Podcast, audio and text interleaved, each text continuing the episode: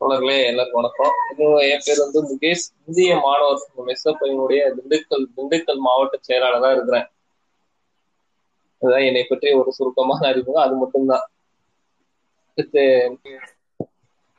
தொடர்ச்சி தமிழ் மார்க்ஸ்ல வரத வந்து முன்னாடி வந்து டெய்லி வந்து ஸ்பேஸ்ல வந்து கேட்டு இருந்தேன் இப்ப இருக்கிற பல நேரங்கள்ல கேட்க முடியாதனால அந்த ஸ்பாட்டிஃபைல போடுறதையும் தொடர்ச்சியை கேட்டுட்டு தான் இருக்கேன். தோழர்களுடைய ஒரு முக்கியமான முயற்சி இந்த காலத்துல அது போற்றுறதக்க முயற்சின்னு தான் சொல்லணும். இந்த ஒரு செஞ்சுக்கிட்டு இருக்கிறதுக்காக.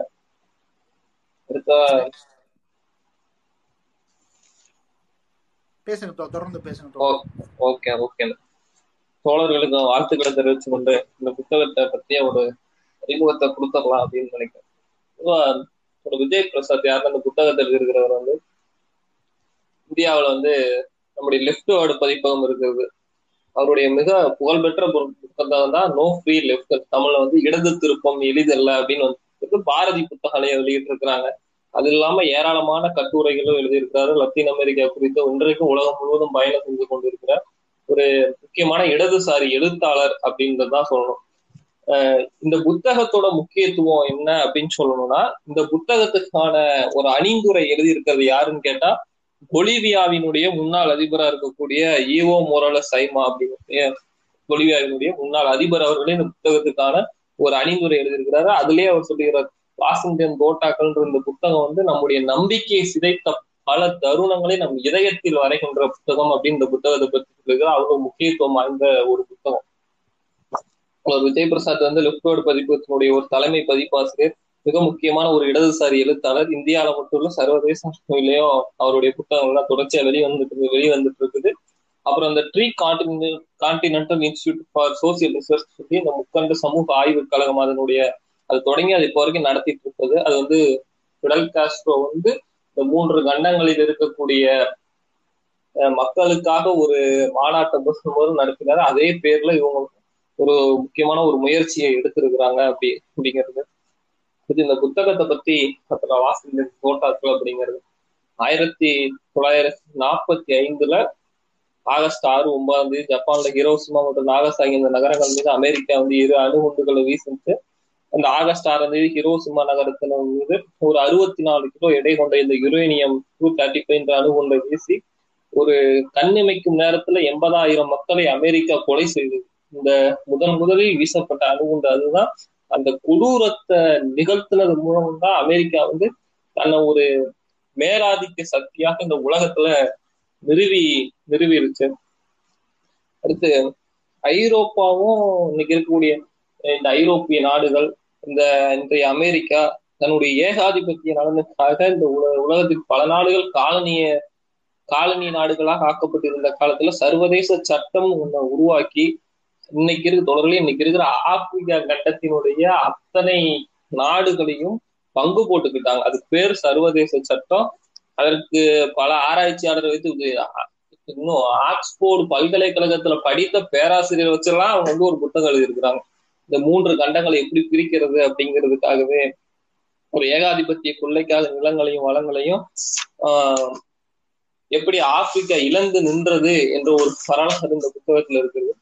அடுத்து பெல்ஜியத்தினுடைய மன்னராக இருந்த இரண்டாம் லியோ போல்டின் வந்து ஆஹ் அடிமைப்படுத்தி பெல்ஜியம் அடிமைப்படுத்தி வச்சிருந்த போது ஒரு பத்தாண்டு கால பத்து வருஷத்துக்குள்ளார ஒரு கோடி மக்கள் இனப்படுகொலை செய்யப்பட்டனர் தொடர்களே ஒரு கோடி மக்களை இனப்படுகொலை செய்தான் பெல்ஜியம் மன்னன் இரண்டாம் லியோபால் ஆயிரத்தி தொள்ளாயிரத்தி பதினொன்னு அக்டோபர்ல இத்தாலி வந்து லிபியா மீது ஒரு குண்டு மழை பொழியுது. ஆயிரத்தி தொள்ளாயிரத்தி பதினொன்னு அக்டோபர்ல இத்தாலி நாடு வந்து லிபியா மீது குண்டுமலை பொழிந்தது. அதுதான் உலகத்துல முத முதல்ல வான் வெளியிலிருந்து மனிதர்கள் மீது வீசப்பட்ட முதல் மனிதர்கள் மீது ஒரு குண்டு வீசி நடத்தப்பட்ட ஒரு கொடூர நிகழ்வு முதல் முதல் நடந்தது ஆயிரத்தி தொள்ளாயிரத்தி பதினொன்னு. அப்புறம் கென்யாவுல ஆயிரத்தி தொள்ளாயிரத்தி ஐம்பத்தி ரெண்டுல இருந்து ஆயிரத்தி தொள்ளாயிரத்தி அறுபது வரை இனப்படுகொலைக்கு ஒரு முக்கியமான ஆளா இருந்தவர் ஹெண்டர்ஸ் இயன் ஹெண்டர்சர் அப்படின்னு கூடிய பிரிட்டிஷ் பிரிட்டனை சேர்ந்தவர் இருபதாம் நூற்றாண்டுல மிக மிக மோசமான ஒரு போர்கள் ஒண்ணுதான் இந்த ஆயிரத்தி தொள்ளாயிரத்தி ஐம்பத்தி ரெண்டுல இருந்து அறுபது வரை கென்யாவினுடைய பூர்வ குடிமக்கள் மீது நடத்தப்பட்ட ஒரு மனித வேட்டை. இத இந்த புத்தகத்தை வந்து ஹெண்டர்சனே ஒரு புத்தகமாவே எழுதியிருக்கான் கென்யாவில் மனித வேட்டை அப்படின்னு ஒரு புத்தகமே எழுதி ஒரு கொடூரத்தின் சாட்சி அன்னைக்கு அந்த புத்தகம் இருந்து கொண்டிருக்க தொடர் அது மாதிரி கென்யாவுல இப்படி ஒரு கென்ய மக்களுக்கு எதிராக ஏகாதிபத்திய கொள்ளைக்காக அந்த மக்கள் படுகொலை செய்யப்படுவதற்கு எதிராக அந்த நாட்டினுடைய இருந்த ஒரு தளபதி ராணுவ தளபதியா இருந்த கேட்டன் கிமாதி தான் அந்த மக்களை திரட்டி ஒரு மிகப்பெரிய போராட்டத்தை நடத்துறாரு. மிகப்பெரிய ஒரு போராட்டத்தை நடத்தி எப்படியாவது கென்யாவை விடுவிச்சிடணும் அப்படின்னு டேடன் கிமாதி அப்படிங்கிறது வந்து போராடிக்கிட்டு இருக்கிறாரு. அப்படி போராடின கிமாதிய வந்து ஹெண்டர்சன் வந்து கைது செஞ்சு பேரம் பேசுறான். அதுக்கு வந்து ஹிமாதி வந்து எந்த விதத்திலையும் ஒத்து போகல. அவன் சொல்றது எதையுமே ஏத்துக்கல. ஆனா அதனால அவன் கொலை செய்யப்படுகிறார் கேப்டன் கிமாதி வந்து இந்த டேடன் கிமாதி இறக்குறதுக்கு கொஞ்ச நேரத்துக்கு முன்னாடி தன்னுடைய மனைவிட்ட சொல்லியிருக்காரு விடுதலை விருச்சத்திற்கு என் குருதி நீராக பாயட்டும் அப்படின்னு சொல்லி ஒரு மடிந்த வீரனைத்தான் டேடன் கிமாதி இருக்கிறார் ஆப்பிரிக்காவில். அதே போல பிறகு சோவியத் புரட்சி ஆயிரத்தி தொள்ளாயிரத்தி பதினேழுக்கு பிறகு ஒரு உருவ சோவியத் யூனியன் உருவானதுக்கு முன்னாடி ஆயிரத்தி தொள்ளாயிரத்தி நாற்பத்தி ஐந்து இரண்டாம் உலக போர் முடிவடைந்ததுக்கு பிறகு ஐநா சபை உருவாக்கப்பட்டது நம்ம எல்லாருக்கும் தெரியும். ஐநா சபையினுடைய ஐந்து நிரந்தர உறுப்பினர்களா பாதுகாப்பு கவுன்சில் இருந்தது. அமெரிக்கா ரஷ்யா சீனா பிரான்ஸ் பிரிட்டன்.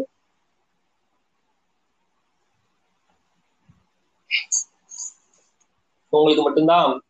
வீட்டோ அதிகாரம் அந்த வீட்டோ பவர் என்பது இருந்தது. அதுல சோவியத் ரஷ்யா தான் முதல் ஐம்பத்தி ஆறு வீட்டோ பவரையும் பயன்படுத்திய ஒரு நாட்டுனா சோவியத் ரஷ்யா தான் தோழர்கள் அந்த ஐம்பத்தி ஆறு வீட்டோ பவரை எதற்காக பயன்படுத்தினாங்கன்னா தேச விடுதலைக்காகவும் காலனிய எதிர்ப்புக்காகவும் மட்டுமே ரஷ்யா அதை பயன்படுத்தியது. ஏன்னா அமெரிக்கா வந்து திரு மீண்டும் ஒரு வந்து உலகத்தை ஒரு மறு பங்கீடு போடுறதுக்கான ஒரு வேலையை துவங்கும் போது தன்னுடைய வீட்டோ பவரை பயன்படுத்தி ஒவ்வொரு முறையும் தடுத்து நின்றது சோவியத் ரஷ்யா அப்படிங்கிறத புரிந்து கொள்ள வேண்டும் தொடர்கள் அடுத்ததாக ஹென்ரி கோஃபாட் அப்படிங்கிற காஜ் அப்படிங்கிறது ஐநாவுக்கான அமெரிக்க தூதராக இருந்தார். அதாவது இந்த நிகழ்வுகள்லாம் தொடர்ச்சியா நடந்து வீட்டோ பவரை பயன்படுத்தி ஒவ்வொரு முறையும் அமெரிக்க சதித்தனங்களை ரஷ்யா முறியடிச்சுக்கிட்டே இருக்கும்போது இந்த ஹென்ரி கோபர்ட் லாஜ் அப்படிங்கிறவருக்கு வந்து ஐநாவுக்கான அமெரிக்க தூதரா மாறுறாரு. அவர் தான் வந்து ஒரு இதை ஆரம்பிக்கிறாப்புல. இந்த சைக்காலஜி சைக்காலஜி ஸ்ட்ராட்டஜி போர்டுன்னு அப்படின்னு ஒன்று உளவியல் உத்தி வாரியம் அப்படின்னு ஒண்ணு ஆரம்பிச்சு கிரம்லின் மாளிகைன்றது குற்றங்களின் பிறப்பிடம். கம்யூனிசம் என்பது ஒரு பேரழிவு நிகழ்த்தக்கூடிய ஒன்று இன்னைக்கு கூட வந்திருக்கல புத்தகங்களா கமல்ல. பசி பஞ்சம் பேரழிவு கம்யூனிசம் என்பது. இதற்கெல்லாம் ஆதாரமா இருக்கிறது வந்து அதெல்லாம் இந்த சைக்காலஜி சைக்காலஜி ஸ்ட்ராட்டஜி போட ஆரம்பிச்ச ஹென்ரி கோஃபர்ட் தான். அவன் தான் அன்னைக்கு வந்து உலக புகழ் பெற்ற அமெரிக்க எழுத்தாளர்கள் பிரிட்டிஷ் எழுத்தாளர்கள்லாம் கூட வந்து லெனின கூட பரவாயில்லன்னு சொல்லிடலாம். ஆனா ஸ்டாலின் வந்து எவ்வளவு பெரிய கொடூரமான படுகொலையை நடத்திருக்கிறாரு இலக்கியவாதிகளை கொண்டாரு அவரை கொண்டாரு இவரை கொண்டாரு அப்படின்லாம் சொல்லுவாங்க நமக்கு தெரியும். அதுக்கு அமெரிக்காவில இருந்து இன்னைக்கு நம்மகிட்ட தமிழ்நாட்டுல வாழ்ந்து கொண்டு இருக்கக்கூடிய ஒரு எழுத்தாளர் இருக்கிறாரு. முக்கியமான புகழ்பெற்ற எழுத்தாளர் கூட எஸ் ராமகிருஷ்ணன். அவரே வந்து தடம் கடன் தொடர்ச்சி எழுதியிருப்பாரு. என்ன ஸ்டாலின் வந்தனாலதான் ரஷ்யாவில வந்து இலக்கியம்ன்றது நின்று போச்சு அப்படிங்கிற மாதிரி தான் எழுதியிருப்பாங்க. ஆனா ஸ்டாலின் காலத்துல சோழத்துவ வந்து புகழ்பெற்ற விருதுகள்லாம் வாங்கி அவரும் ஒரு முக்கியமான எழுத்தாளராக ரஷ்யாவில் உருவாக்கி இருந்தாரு அப்படிங்கிறதே நம்ம சொல்லுவது பிரான்சும் பிரிட்டனும் தான் அமெரிக்கா வந்து இரண்டாம் உலக போர் முடிந்ததுக்கு அமெரிக்கா என்ற ஒரு மையத்தினுடைய ஆரமாக பிரான்சும் பிரிட்டனும் எப்படி உருவானது அப்படிங்கிறத ஒரு விரிவான தகவல் இந்த புத்தகங்கள் இந்த புத்தகத்துல இருக்குது. அடுத்ததாக பிரான்ஸ்ல வந்து நாலுல ஒரு பங்கு வாக்குகளை பெற்று கம்யூனிஸ்டுகள் வந்து பிரதமரா இருந்த ஒருத்தர் வந்து ராமதியர். அவருடைய ஆட்சியில கம்யூனிஸ்டுகளும் ஒரு முக்கியமான ஆட்சியில பங்கேற்கிறாங்க. ஒரு ஒரு முக்கியமான பங்கு வகிக்கக்கூடிய இடத்துல அவங்க பங்கேற்கிறாங்க. அப்படி பங்கேற்றவர்களை வந்து வெளியேற்றணுன்றதுக்காகவே ஒரு திட்டம். அமெரிக்க ஏகாதிபத்திய சிஏஏ திட்டம் ஒரு மார்சல் திட்டம் ஒரு திட்டத்தை நிறைவேற்றி நீ கம்யூனிஸ்டுகளை வெளியேற்றலைன்னா ஆட்சியை கவிழ்த்துருவோம். நேரடியாகவே ராமடியார் மிரட்டப்பட்டாரு. அது வந்து மார்சல்ன்ற அவரே நேரடியாகவே போய் அவருக்கு சொன்னாரு. அப்படி வந்து கம்யூனிஸ்டுகள் ஆட்சிக்கு வந்து வெளியேற்றப்பட்டது. பிரான்ஸ் கம்யூனிஸ்டுகள் வந்து பங்கேற்ற ஆட்சியில கம்யூனிஸ்டுகள் வேண்டாம் என்று ஒதுக்கப்பட்டதையும் பார்க்க வேண்டும்.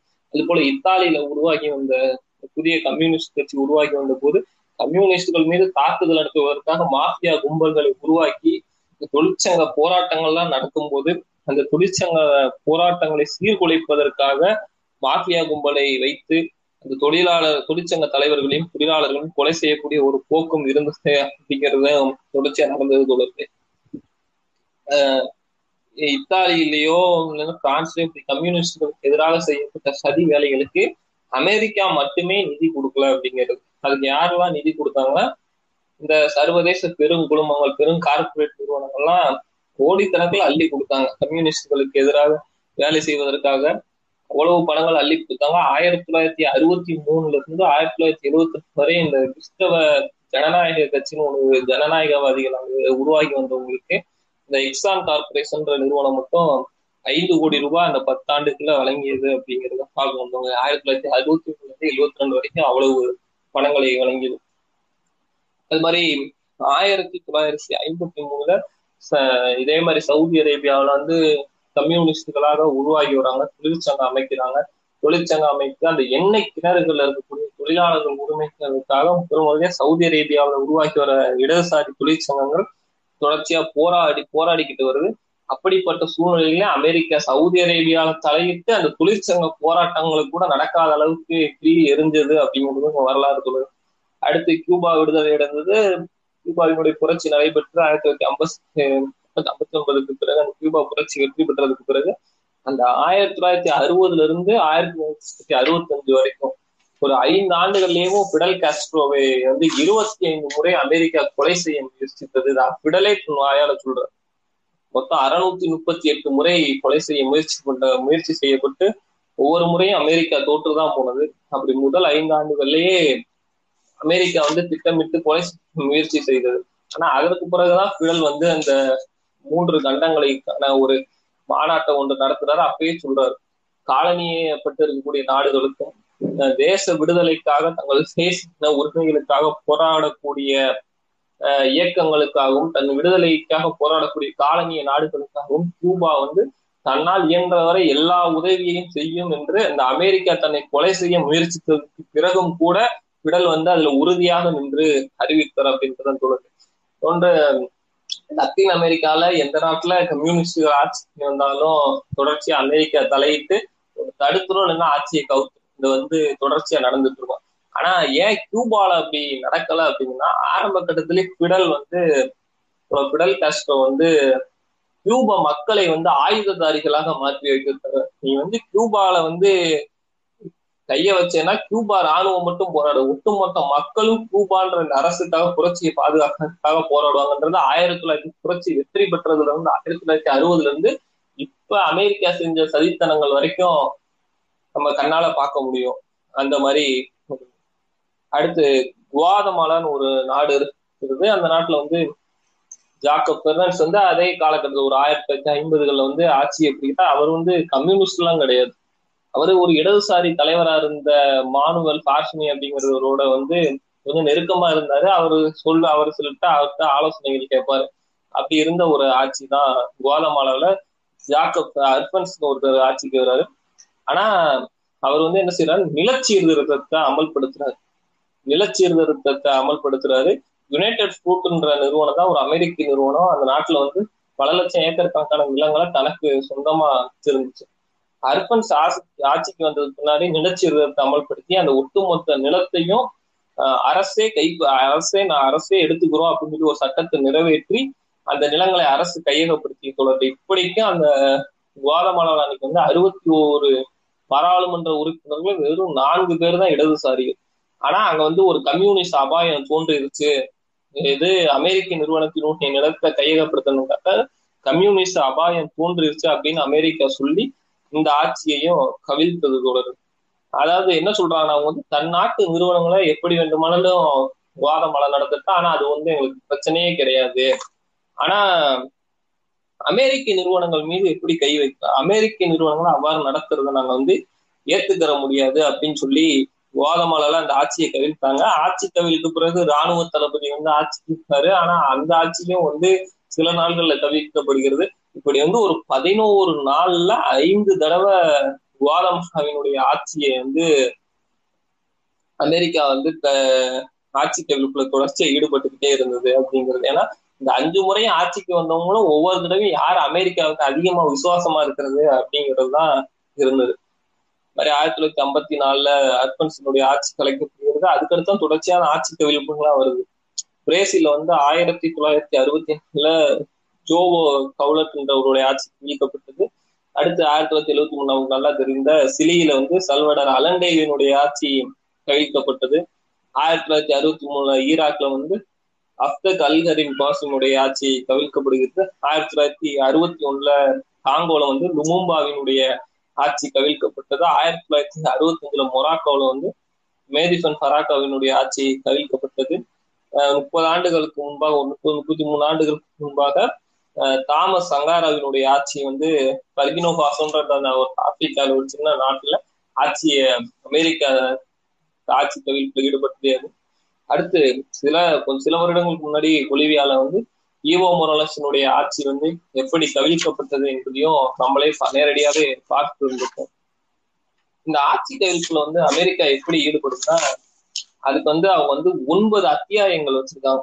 ஆட்சி கவிழ்ப்புல எப்படி ஈடுபடுறாங்க அப்படின்ற ஒன்பது அத்தியாயம் இந்த புத்தகம் வந்து மிக அழகாக விளக்குது. இந்த அத்தியாயங்களை குறிப்பிட்டு சொல்லணும்னா ஒரு பொது கருத்தை எப்படி உருவாக்குறது?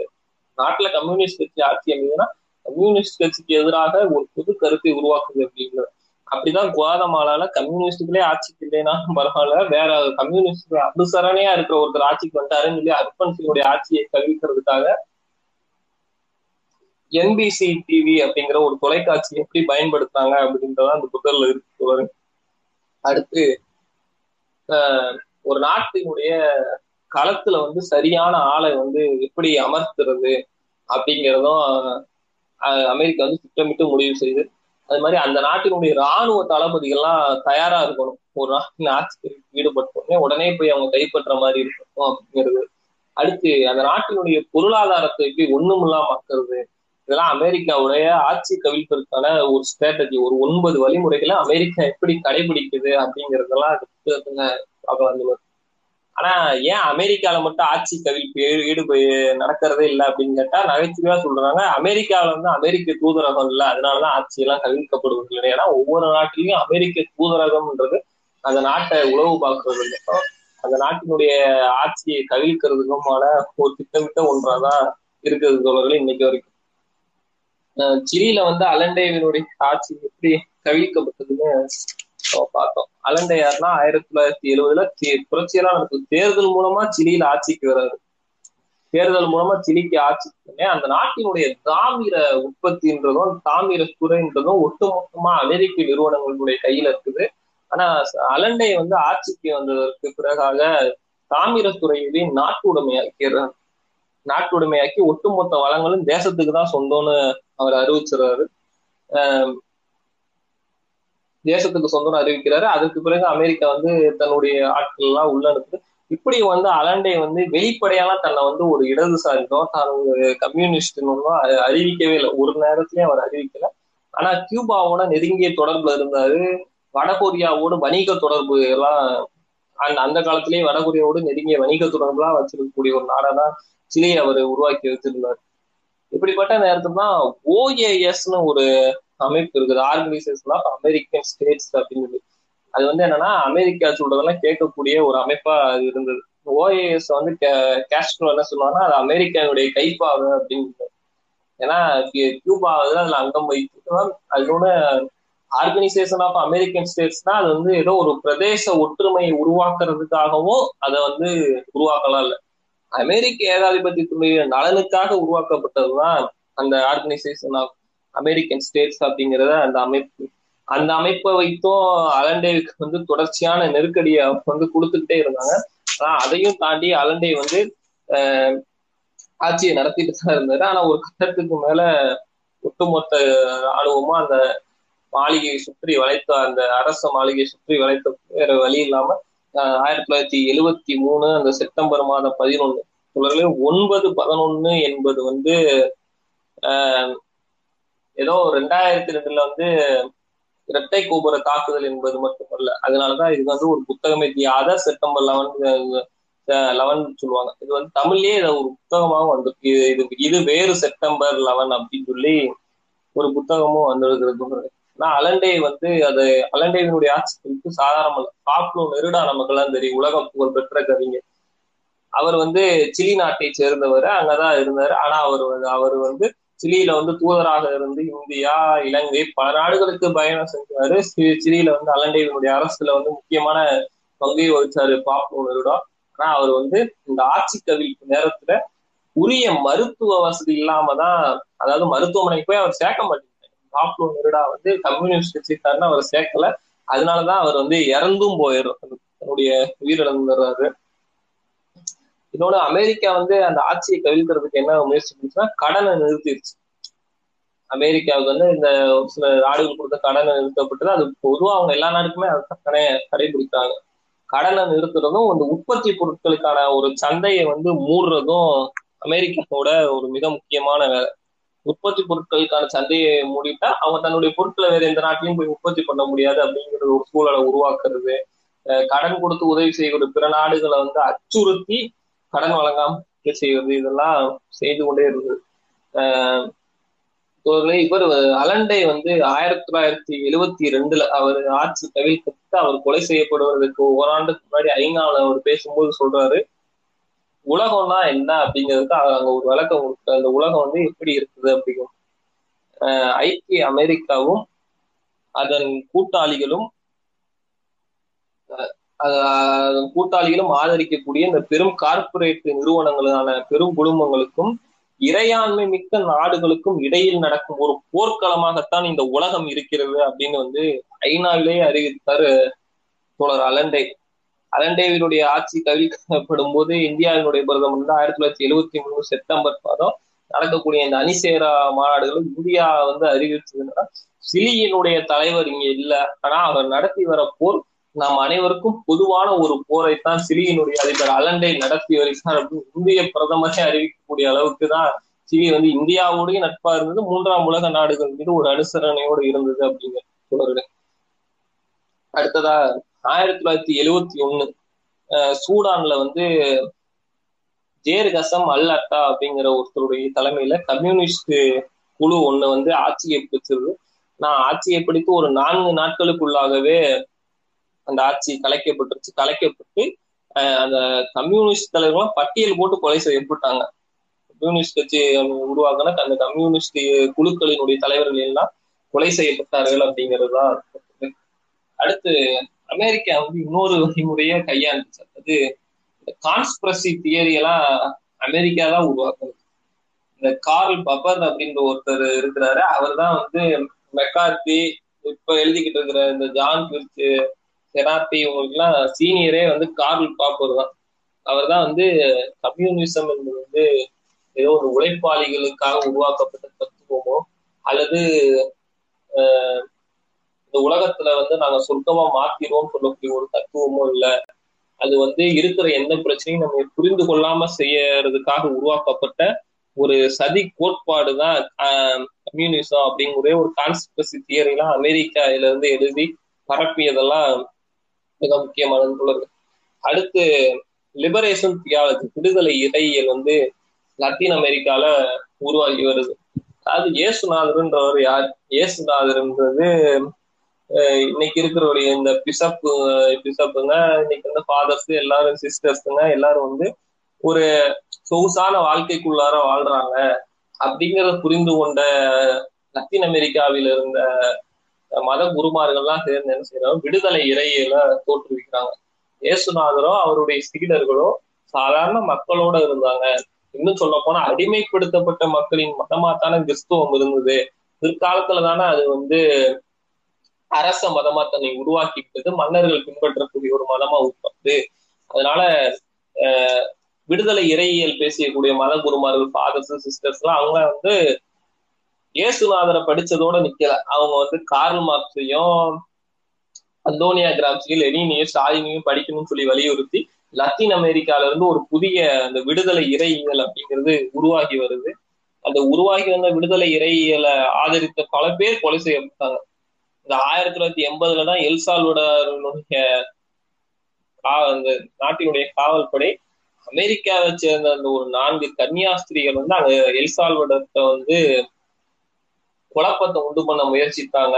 இந்த மாதிரி போராட்டம் நடத்துற தொழிலாளர்களை ஆதரிச்சாங்க அப்படின்னு சொல்லி கைது செஞ்சு அமெரிக்காவை சேர்ந்த நான்கு கன்னியாஸ்திரிகளை வன்புணர்வு செய்து கொலை செய்தது எல்சால்வடாருடைய காவல்படை. ஆனா அமெரிக்கா அதுக்குள்ள எந்த சலனமும் அமெரிக்காவில் ஏற்படல அப்படிங்கிறது அதே போல ஆயிரத்தி தொள்ளாயிரத்தி எழுபத்தி அஞ்சுல ஜூலை மாதம் ஸ்பானிஷ் கன்னியாஸ்திரிகளை வந்து பொலிவியாவினுடைய உளவுத்துறை வந்து தொழிற்சங்கங்களோடு இணைந்து அவங்க வந்து சதி செஞ்சாங்க. நாட்டுக்கு அப்படின்னு சொல்லி அவங்கள நாடு கடத்திய இதையெல்லாம் பார்த்துட்டு இருந்த வாட்டிக்கனும் போப்பாண்டவரும் வந்து இதற்கெல்லாம் எந்த எதிர்ப்பும் தெரிவிக்கல இதை பற்றி எந்த வார்த்தையும் பேசல எந்த வார்த்தையும் பேசல. அதே போல விடுதலை இறையில ஆதரித்து ஆதரிக்கக்கூடியவங்களுக்கு எதிராக வந்து அமெரிக்கா வந்து ஒரு ஆவணமே உருவாக்குது. அந்த ரகசிய ஆவணம் வெளிவந்ததுக்கு ஆயிரத்தி தொள்ளாயிரத்தி அறுபது எழுபதுகள் புத்தகத்துக்கு உருவான அந்த ஆவணங்கள்லாம் வந்து இன்றைக்கு வெளிவந்ததுக்கு அதுல என்ன எழுதியிருக்காங்கன்னா தனி சொத்துடைமைக்கும் மற்றும் முதலாளித்துவத்துக்கும் எதிரான கருவியாக தேவாலயங்கள் மாறி வருகின்றன. இதை நாம் விடக்கூடாது அப்படிங்கிறது. அமெரிக்காவுடைய ஆவணம் வந்து இன்னைக்கு வெளிவந்திருக்கக்கூடிய பல ஆவணங்களோட வந்து நிறைய தெரிய வர செய்தியா இருக்கு அடுத்து போப்பாண்டவர் இரண்டாம் ஜான்பால் வந்து ஆயிரத்தி தொள்ளாயிரத்தி எழுபதுகள்லயே அவரும் சொல்லிட்டாரு. ஏதோ கிறிஸ்துவ வந்து உங்க புரட்சியாளரா காட்டுறாங்க ஏதோ அரசியல்வாதியா காட்டுறாங்க அப்படிங்கிறதுதான் அவர் தான் சொன்னாங்க கிறிஸ்துவை வந்து நாசரத்திற்கு எதிரானவராகவும் ஒரு அரசியல்வாதியாக ஒரு புரட்சியாளராக சித்தரிக்கிற கருத்து அப்படிங்கிறது தேவாலயம் சொல்ற இலக்கணத்துக்கு முரணானது அப்படின்னு போப்பாண்டவர் இரண்டாம் நாள் வந்து விடுதலை இறையலுக்கு எதிராக தொடர்ச்சியா பேசினாரு அப்படிங்கிறது. அது வந்து ஏற்றுக்கொள்ள முடியாதது அப்படின்னா அவரு போப்பாண்டவரே அறிவிச்சுட்டாரு அதே காலகட்டத்துல. அப்புறம் சேரிகளுக்கு செல்ற கத்தோலிக்கர்களையும் கம்யூனிஸ்டுகளோடு இணக்கமாக இருக்கக்கூடிய கத்தோலிக்கர்களையும் வந்து எதிரிகளாக சித்தரிக்கிற போக்கெல்லாம் தொடர்ச்சியா லத்தீன் அமெரிக்காவிலையும் பிற ஐரோப்பிய நாடுகளையும் இருந்தது அப்படிங்கறதை நம்ம பார்க்க வேண்டியிருக்கோம் வியட்நாம் வியட்நாம் மன உறுதி முன்னாடி அமெரிக்கா வந்து வண்டிக்கிட்டு அமெரிக்கா வியட்நாம் வந்து புறமுதுகிட்டு ஓடியது அமெரிக்க ராணுவம். நம்ம எல்லாருக்கும் தெரியும். அமெரி வியட்நாம்ல இருந்த செய்கான் அப்படிங்கிற இடத்துல இருக்கக்கூடிய அமெரிக்க தூதரகத்துல அந்த மாடியில ஏறி ஹெலிகாப்டர்ல ஏறி அமெரிக்க ராணுவம் ஓடியது. வியட்நாம் மக்கள் ரசித்தார்கள். அதெல்லாம் எப்படி நடந்தது இந்த புத்தகத்துல விளக்கமாக இருக்கிறது. அடுத்து ஏமன் எரித்ரியா போன்ற சில நாடுகள்ல பல ஆப்பிரிக்க நாடுகள்ல சில இஸ்லாமிய நாடுகள்ல வந்து இடதுசாரி குழுக்கள் எப்படி உருவானது அவங்களுடைய ஓரிரு நாட்கள் ஆட்சியெல்லாம் எப்படி கவிழ்க்கப்பட்டது என்பதெல்லாம் இந்த புத்தகத்துல இருக்கிறது இந்த ஆப்கான்ல வந்து கம்யூனிஸ்ட் சோவியத் போனதுக்கு பிறகு அங்க வந்து கம்யூனிஸ்ட் கட்சி ஆட்சி ஏற்படுறதுக்கு பிறகு ஏராளமான அவங்களுக்கு சுதந்திரம் கிடைத்தது அவங்க படிக்கிறதுக்கு முதல் முதல்ல பெண்கள் அப்பதான் படிக்கிறதுக்கான பல்கலைக்கழகங்களுக்கே போறாங்க. ஆனா அமெரிக்கா வந்து அப்போ வந்து ஒரு திட்டத்தை ஆப்ரேஷன் சைக்ளோன் திட்டம் அதுதான் ஆப்கன்ல வந்து முதல் முதலாக முஜாஹிதின்ற அந்த தீவிரவாத அமைப்பு உருவாக்கியதே யாருன்னு கேட்டா அமெரிக்கா தான். முஜாஹிதி மட்டுமல்ல இன்னைக்கு இருக்கிற ஐஎஸ்ஐஎஸ் வரைக்கும் உருவாக்குறத வந்து இந்த இந்த பிரசவிக்கிற வேலையெல்லாம் செய்யறது யாருன்னா அமெரிக்கா தான். அமெரிக்கா உருவாக்கியதான் முஜாஹிதீன். அங்கிருந்து கம்யூனிஸ்ட் கட்சிகளை விரட்டுவதற்காக இந்த மாதிரி பல தீவிரவாத குழுக்களை உலகம் முழுவதும் அமெரிக்கா உருவாக்கியது ஒசாமா பின்லாடன் மாதிரி. பின்லாடன் உருவாக்கி அவர் வந்து தான் கட்டுப்பாட்டுல இருந்து வெளியேறாருங்கிறது ஒன்னே போட்டுத்தள்ள வரலாறுலாம் இது சிறுது அப்படி ஆபரேஷன் சைக்ளோன் திட்டத்தை உருவாக்கி அந்த திட்டத்துல என்ன முக்கியமான என்னன்னா அந்த நாட்டுல கம்யூனிஸ்டத்தை பொறுத்தான அச்ச அச்சத்த உணர்வை உருவாக்குறது. ஆனா அதுக்கு முன்னாடியே அவங்க வந்து ஏராளமான திட்டங்களை செயல்படுத்துறதுனால எப்படியாவது விரட்டணுமே கம்யூனிஸ்டுகளது ஆட்சியை கவிழ்க்கணுமே அப்படிங்கிறதுக்காக படிக்கிற பெண்களுக்கு மத்தியில போய் பிரச்சாரம் செய்யறது. அப்புறம் பல்கலைக்கழகத்துக்கு போன மாணவிகள் மீது ஆசிட் வீசுறாங்க அந்த கல்புதீன் ஹெக்மட்டியர் அப்படிங்கிற ஒருத்தவங்கலாம் ஆசிட் வீசுறதுக்காக இந்த ஆபரேஷன் சைக்ளோன் திட்டத்தின் கீழே பணம் வாங்கியிருக்கிறான். இப்படியான ஆட்சி கேள்விகள் அமெரிக்கா எப்படி ஈடுபட்டது அப்படிங்கிறதையும் விரிவாகவே இந்த புத்தகத்துல பதிவு செய்யப்பட்டிருக்கிறது. இந்த ஆட்சி கவிக்கெல்லாம் ராணுவத்தை வச்சு நடத்ததெல்லாம் ஆயிரத்தி தொள்ளாயிரத்தி இருபது வரைக்கும். ஆயிரத்தி தொள்ளாயிரத்தி எழுபதுக்கு பின்னாடி வரலாறு மாறிடுச்சு சிஐஏன்ற மூன்று எழுத்துக்கு பதிலாக ஐஎம்எஃப்ன்ற சர்வதேச நாணய நிதியம்ன்ற ஐஎம்எஃப்ன்ற மூன்று எழுத்து வந்துருச்சு. இனிமே ஆட்சியை கவிழ்க்கிறதுக்கு வந்து துப்பாக்கிகள் தேவையில்லை வங்கிகளே போதும் அப்படிங்கிற மாதிரி ஐஎம்எஃப் ஒன்றே போதும் அப்படிங்கிற மாதிரியான நிலைமை உருவாக்கிட்டு இப்ப தாமஸ் சங்கரா வந்து ஒரு மிக முக்கியமான ஆப்பிரிக்காவினுடைய புரட்சியாளர். இப்போ கூட அவருடைய புத்தகங்கள்லாம் தமிழ்ல வந்திருக்கு. முதல் முறையிலே முதல் முறையா தமிழ்ல வந்திருக்கு தாமஸ் சங்கர் அப்படின்னு.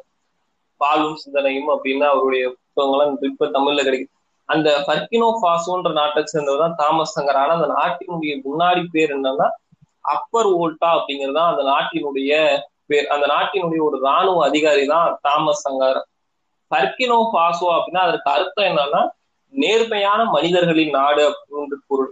நாட்டுல வந்து தாமஸ் சங்கார ஆட்சியை பிடித்த உடனே நேர்மையான மனிதர்களின் நாடு அப்படின்ற பொருள்படக்கூடிய வகையில பர்கினோ பாசோ அப்படின்னு அந்த பேரை மாத்துறாரு.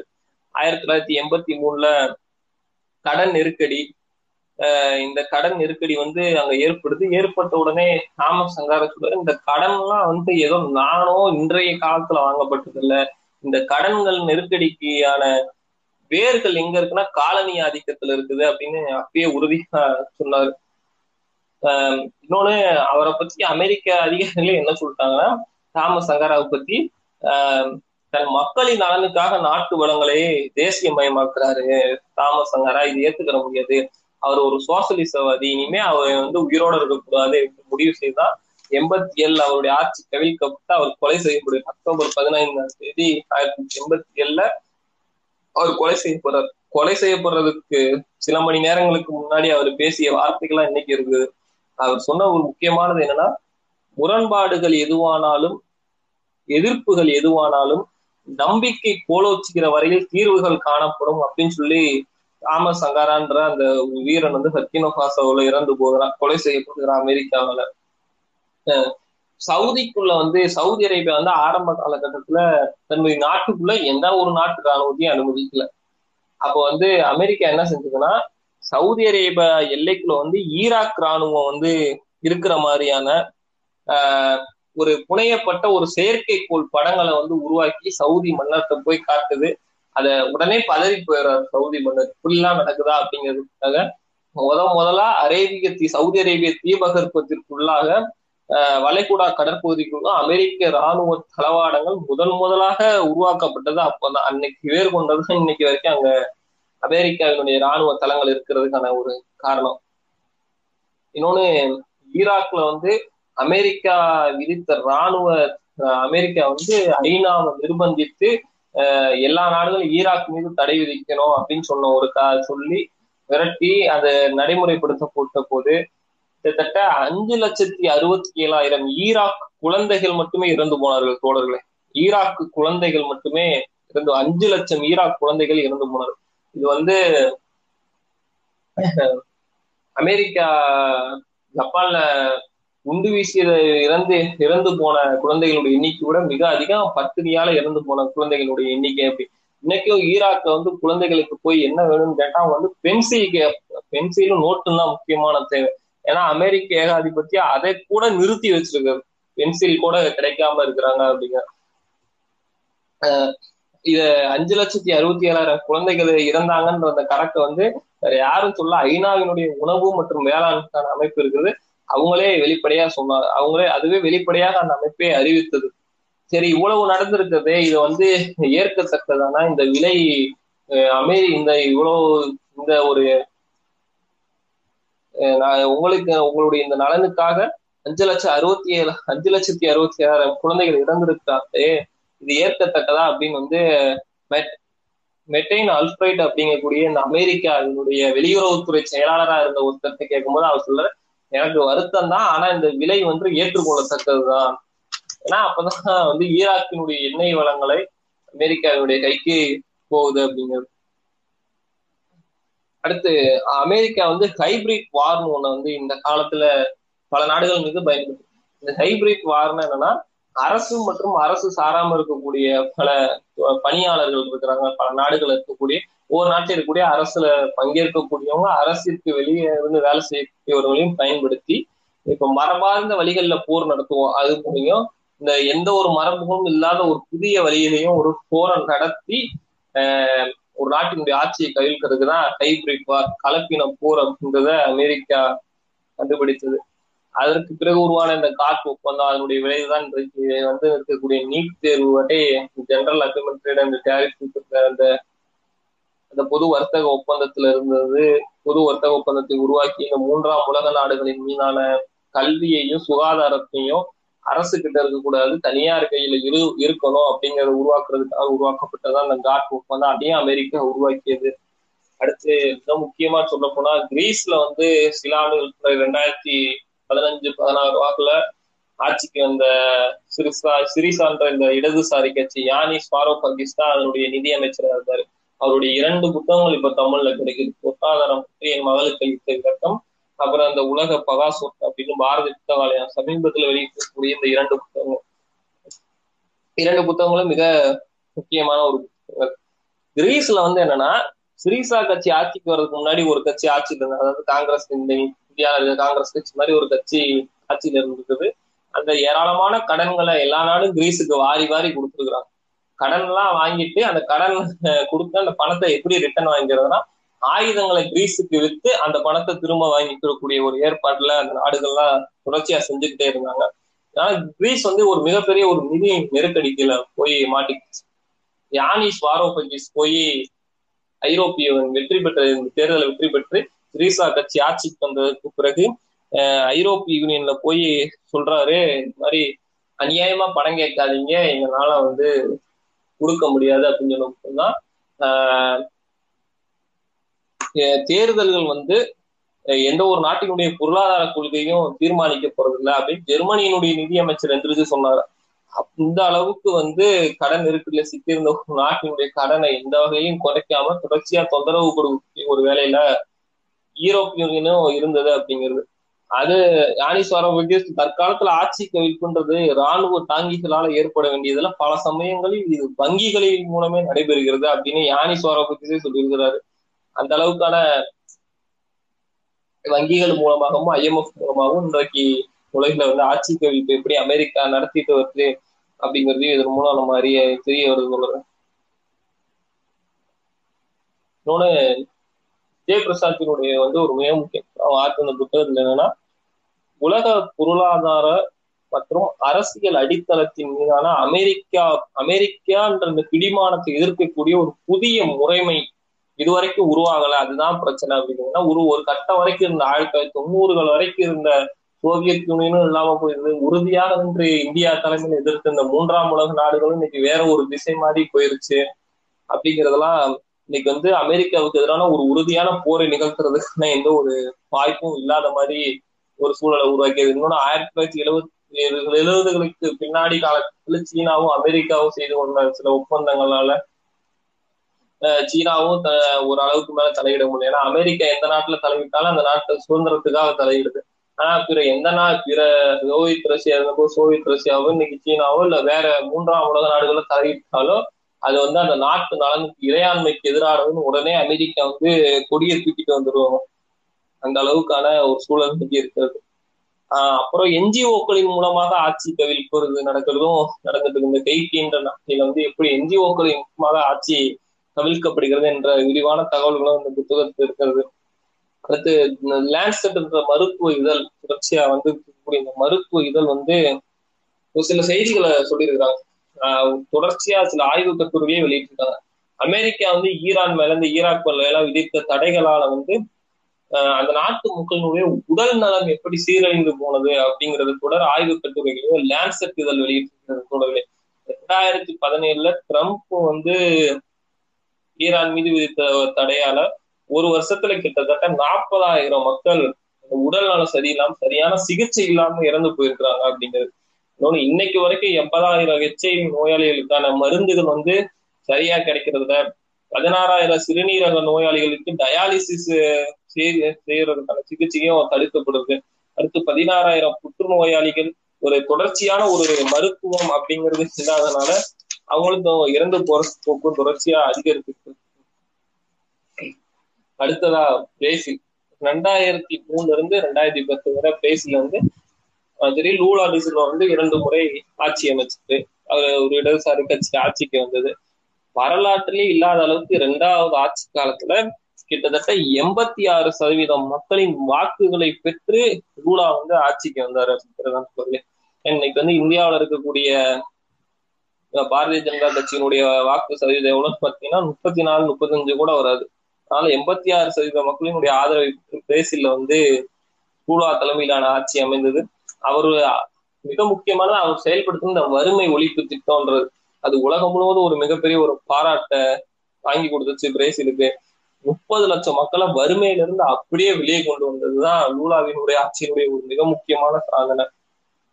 அப்புறம் எந்த நாடு ஐஎம்எஃப் வாங்கின ஒண்ணு பிற நாடுகள் மூலம் பஞ்சாயத்து பேசி குறைக்க சொல்லுவாங்க இல்லைன்னா அந்த நாட்டினுடைய ஆட்சியை கையிலுக்கான வேலைகளை செய்வாங்க. வேற நாடுகளை கடன் கொடுக்க சொல்லி அதை ஐஎம்எஃப் வாங்கிட்டு இப்படி தொடர்ச்சியா ஒரு சுத்தல விடுவாங்க. ஆனா பிரேசில் அந்த மாதிரி நடக்காம ஐஎம்எஃபினுடைய ஒட்டுமொத்த கடனையும் பிரேசில் அடைச்சிருச்சு. வாங்கின கடன் எல்லாம் திருப்பி கொடுத்தது லூலா அவருக்கு முன்னாடியான ஆட்சியில வாங்கிய கடனையும் கூட திருப்பி கொடுத்துட்டாரு. அப்படிப்பட்ட ஒரு ஆட்சியை அவர் எடுத்திருக்காரு அடுத்து சாவோ ஃபாலோன்ற அந்த பிரேசிலினுடைய கடற்கரையில எண்ணெய் கிணற்றுல வந்து இந்த புதிய பெரிய எவ்வளவு எண்ணெய் வளங்கள் இருக்கிறது அப்படிங்கிறது லூலாவினுடைய ஆட்சியில தான் கண்டுபிடிக்கப்பட்டது. இன்னைக்கு உலகத்துல பல நாடுகள் இருக்கக்கூடிய எண்ணெய் கிணறுகள் எண்ணெய் வளங்கள் எல்லாம் சோவியத் ரஷ்யா கண்டுபிடிச்சு கொடுத்தது அமெரிக்கா கண்டுபிடிக்கல. அமெரிக்க விஞ்ஞானி எல்லாம் வந்து இல்லைன்னு சொல்லிட்டு போயிட்டான் பல நாடுகள்ல. ஆனா சோவியத் ரஷ்யா தன்னுடைய அறிவியல் அறிஞர்கள் அனுப்பி பல நாடுகளை கண்டுபிடிச்சு கொடுத்துச்சு. அந்த மாதிரிதான் பிரேசில வந்து லூலாவினுடைய ஆட்சி காலத்துல அப்படி ஒரு எண்ணெய் கிணறு கண்டறியப்பட்டு எண்ணெய் வளங்கள் இருப்பதையும் கண்டுபிடிச்சாங்க. இப்படியெல்லாம் தொடர்ச்சியா செஞ்சுக்கிட்டு இருக்கனால லூலாவை எப்படி ஆட்சியில் இருந்து அகற்றுறது அவருக்கு எப்படி அவப்பேரை ஏற்படுத்தணும்ன்ற திட்டம் போட்ட அமெரிக்க ஏகாதிபத்தியம் லூலா மீது ஒரு ஃபேப்ரிகேட்டடான ஒரு ஊழல் வழக்கு. அது அப்படிதான் சொல்லலாம். அப்படி ஒரு ஊழல் வழக்க செயல்படுத்துறாங்க. அந்த ஊழல் வழக்கு அது ஏற்கனவே ஒரு வழக்குல சிறையில இருக்கக்கூடிய இந்த ஓஏஎஸ் ஆர்கனைசேஷன் ஆஃப் அமெரிக்கன் ஸ்டேட்ஸினுடைய முன்னாள் இயக்குநராக இருக்கக்கூடிய ஒருத்தன் வந்து ஏற்கனவே ஜெயில இருக்கா? அவனை வந்து பொய் சாட்சி சொல்ல சொல்லி லூலா மீது தண்டனை லூலாவுக்கு வந்து சிறை தண்டனை விதிக்கப்படுகிறது ஏன்னா அவன் சொன்னனால அந்த ஓஏஎஸ் முன்னாள் இயக்குநருக்கு கிட்டத்தட்ட பதினைந்து ஆண்டுகள் தண்டனை குறைப்பு பண்ணிட்டாங்க. தண்டனை குறைப்பு பண்ணிட்டாங்க. ரெண்டாயிரத்தி பதினஞ்சு ஏப்ரல்ல லூலா மீது அப்படியான ஒரு ஊழல் வழக்கு செய்யப்பட்ட அந்த வழக்குல என்ன சொன்னாங்கன்னா எண்ணெய் ஒப்பந்தம் போட்ட சில நிறுவனங்கள் வந்து லூலாவுடைய வீட்டுக்கும் அவருடைய ஒரு தோட்டத்தையும் புனரமைக்கிறதுக்கான வேலையை செஞ்சாங்க. இது வந்து தவறு. அதனால அவருக்கு வந்து தண்டனை விதிக்கிறோம்னு கோர்ட்டு சொல்லிடு அப்படிலாம் லூலா வந்து இல்லாமல் ஆக்கப்பட்டது. ஆனா இன்னைக்கும் பிரேசில வந்து நடைபெற்ற சமீபத்தில் நடைபெற்ற மேயர் தேர்தலுக்கு இடதுசாரிகள் மீண்டு வந்திருக்கக்கூடிய ஒரு இதுவும் நடந்துகிட்டு இருக்கிறது.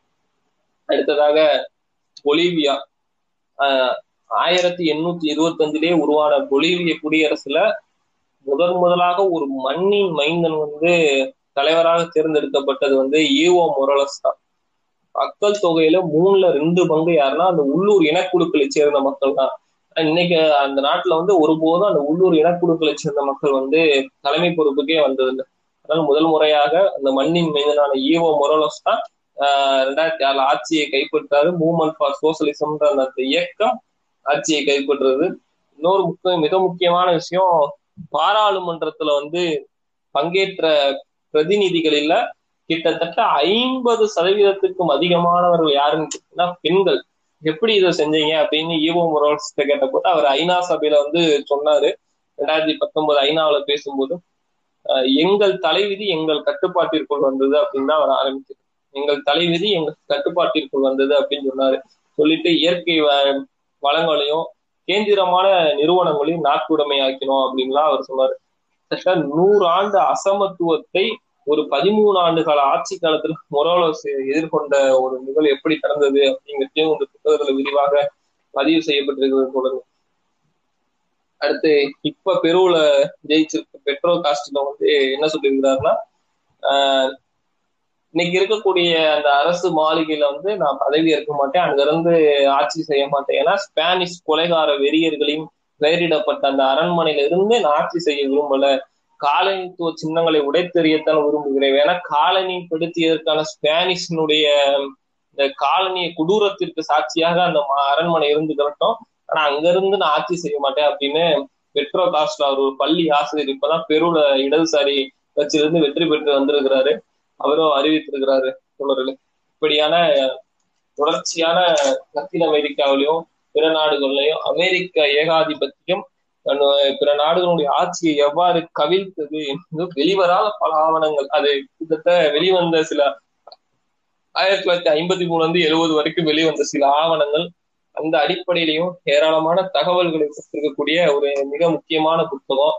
இந்த புத்தகத்துக்கான அணிந்துரையில ஈவோ மொரோலஸ் பொலிவியாவினுடைய முன்னாள் அதிபர் சொல்லியிருக்கிறது போல வாஷிங்டன் தோட்டாக்கள் வந்து உலகத்தின் நம்பிக்கையை உழைக்கிற மக்களினுடைய நம்பிக்கையை அமெரிக்கா எப்படி சிதைத்தது அப்படிங்கிறது தான் ஒரு வரலாற்றை சொல்லக்கூடிய ஒரு மிக முக்கியமான புத்தகம் ஒன்று இதோட முடிச்சுக்கலாம் நினைக்கிறேன். நீ மேலதிக தகவல்களுக்கு இந்த புத்தகத்தை வாங்கி தொடர்ச்சியா படிக்கணும்னு கேட்டுக்கிறேன். அடுத்து தாமஸ் சங்காராவை பத்தி சிந்தன் புக்ஸ் சமீபத்துல ஒரு புத்தகம் வெளியிட்டிருக்காங்க. தாமஸ் சங்காரா வாழ்வும் சிந்தனையும் அப்படிங்கிற ஒரு மிக முக்கியமான புத்தகம். அப்புறம் இது வேறு செப்டம்பர் பதினொன்னு அப்படிங்கிற ஒரு புத்தகம். லத்தீன் அமெரிக்காவின் வெற்றுண்ட ரத்த நாளங்கள். பி கே ராஜனுடைய மொழிபெயர்ப்புல வந்திருக்கக்கூடிய அந்த புத்தகம். இப்படி லத்தீன் அமெரிக்கா குடி தொடர்ச்சியா தமிழ் எழுதிட்டு வரக்கூடிய எழுத்தாளர் பேர் அவர் மறந்து செலவு. தொடர்ச்சியான புத்தகம் லத்தீன் அமெரிக்காவை குறித்து தொடர்ச்சியா தமிழ்ல வரக்கூடிய சில புத்தகங்களும் இருக்குது. இதெல்லாம் படித்தாதான் அமெரிக்காவினுடைய ஆட்சி கருத்து இன்னைக்கு லத்தீன் அமெரிக்கா எப்படி இருக்கிறது அங்கேயே ஒரு நிலையான ஆட்சி உருவாக முடியல அப்படிங்கிறதுக்கான ஒரு காரணத்தை இழக்கக்கூடிய வகையில இந்த புத்தகங்கள்லாம் இருக்கும் அப்படிங்கிறது தான் உனக்கு இதோட முடிச்சுக்கோங்க.